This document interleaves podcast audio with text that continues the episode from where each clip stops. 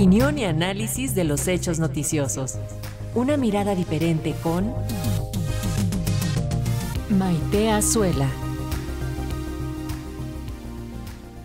Y como todos los martes tenemos la columna radiofónica de la maestra Maite Azuela, Derechos Humanos en Resonancia, quien analiza el tema de las detenciones y la violación a las garantías individuales. ¿Cómo estás, maestra? Bienvenida. Saludos.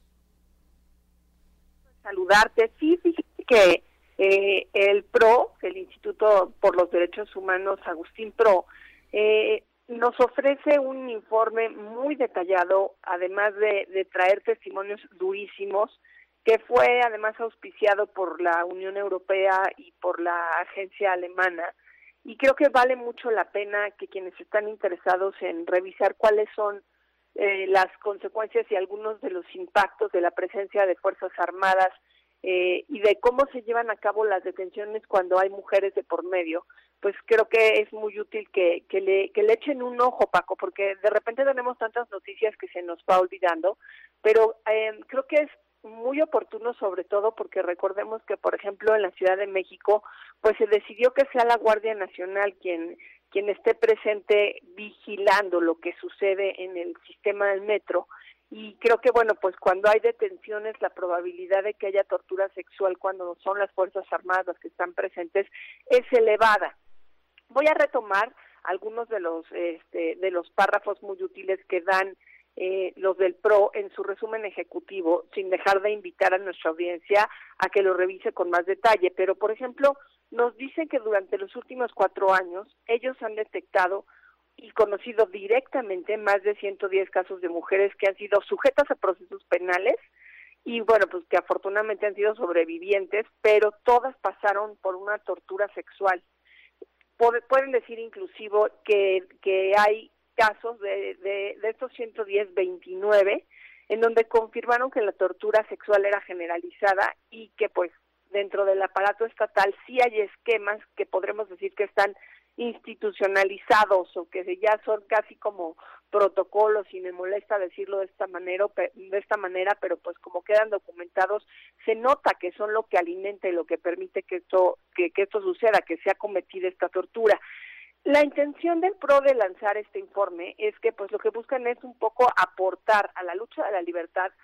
estas mujeres que fueron detenidas bajo violación de, derechos humanos y bueno pues la tortura como sabemos es uno de los modos de violar sus derechos humanos y además buscan contribuir a que entendamos no en qué consiste la tortura sexual como violación grave a los derechos humanos documentar analizar patrones de cómo es una detención arbitraria y cómo esta tortura sexual contra las mujeres revela muchas de las prácticas en los procesos penales. Además hacen una evaluación muy exhaustiva de cuál es la respuesta estatal, ¿no? Una vez que se detecta que a estas 110 mujeres se les detuvo y se les torturó sexualmente, ¿cómo es que reaccionó en cada uno de los casos? Eh, pues las autoridades que tenían obligaciones jurisdiccionales para poder atender esta violencia. Y bueno, todo esto también viene al caso por algunos datos que fueron ayer revelados por el periódico El Universal. Voy a soltar algunos aquí, también invitando a nuestra audiencia a que los revise, pero en 2022 fueron este pues torturadas ¿no? con abuso sexual en la capital mexicana, dos en Jalisco y uno en el Estado de México y bueno, lo que vemos es que la, Fiscalía General de la República detalla que en abril del 2019, bueno, de abril de 2019 a septiembre del 2022, el número de víctimas mayores de 18 años llegó a 5 por violación y 7 por abuso sexual. Incluso hay una menor de edad por abuso sexual. Eh, les decía yo que esto pues responde mucho a la presencia de Fuerzas Armadas y cuando el periódico lanza estas solicitudes de información a la Sedena,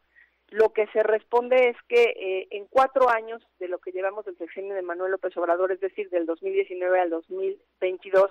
se enfrentaron 191 quejas por, por violencia sexual, de las cuales 76 son por hostigamiento, 42 por acoso, 44 por abuso y 29 por violación y la Fiscalía General de Justicia Militar detalló que en ese periodo se abrieron 98 carpetas de investigación, 48 por abuso sexual, 33 por violación y 17 por acoso. Aquí es importante revisar también en el informe del PRO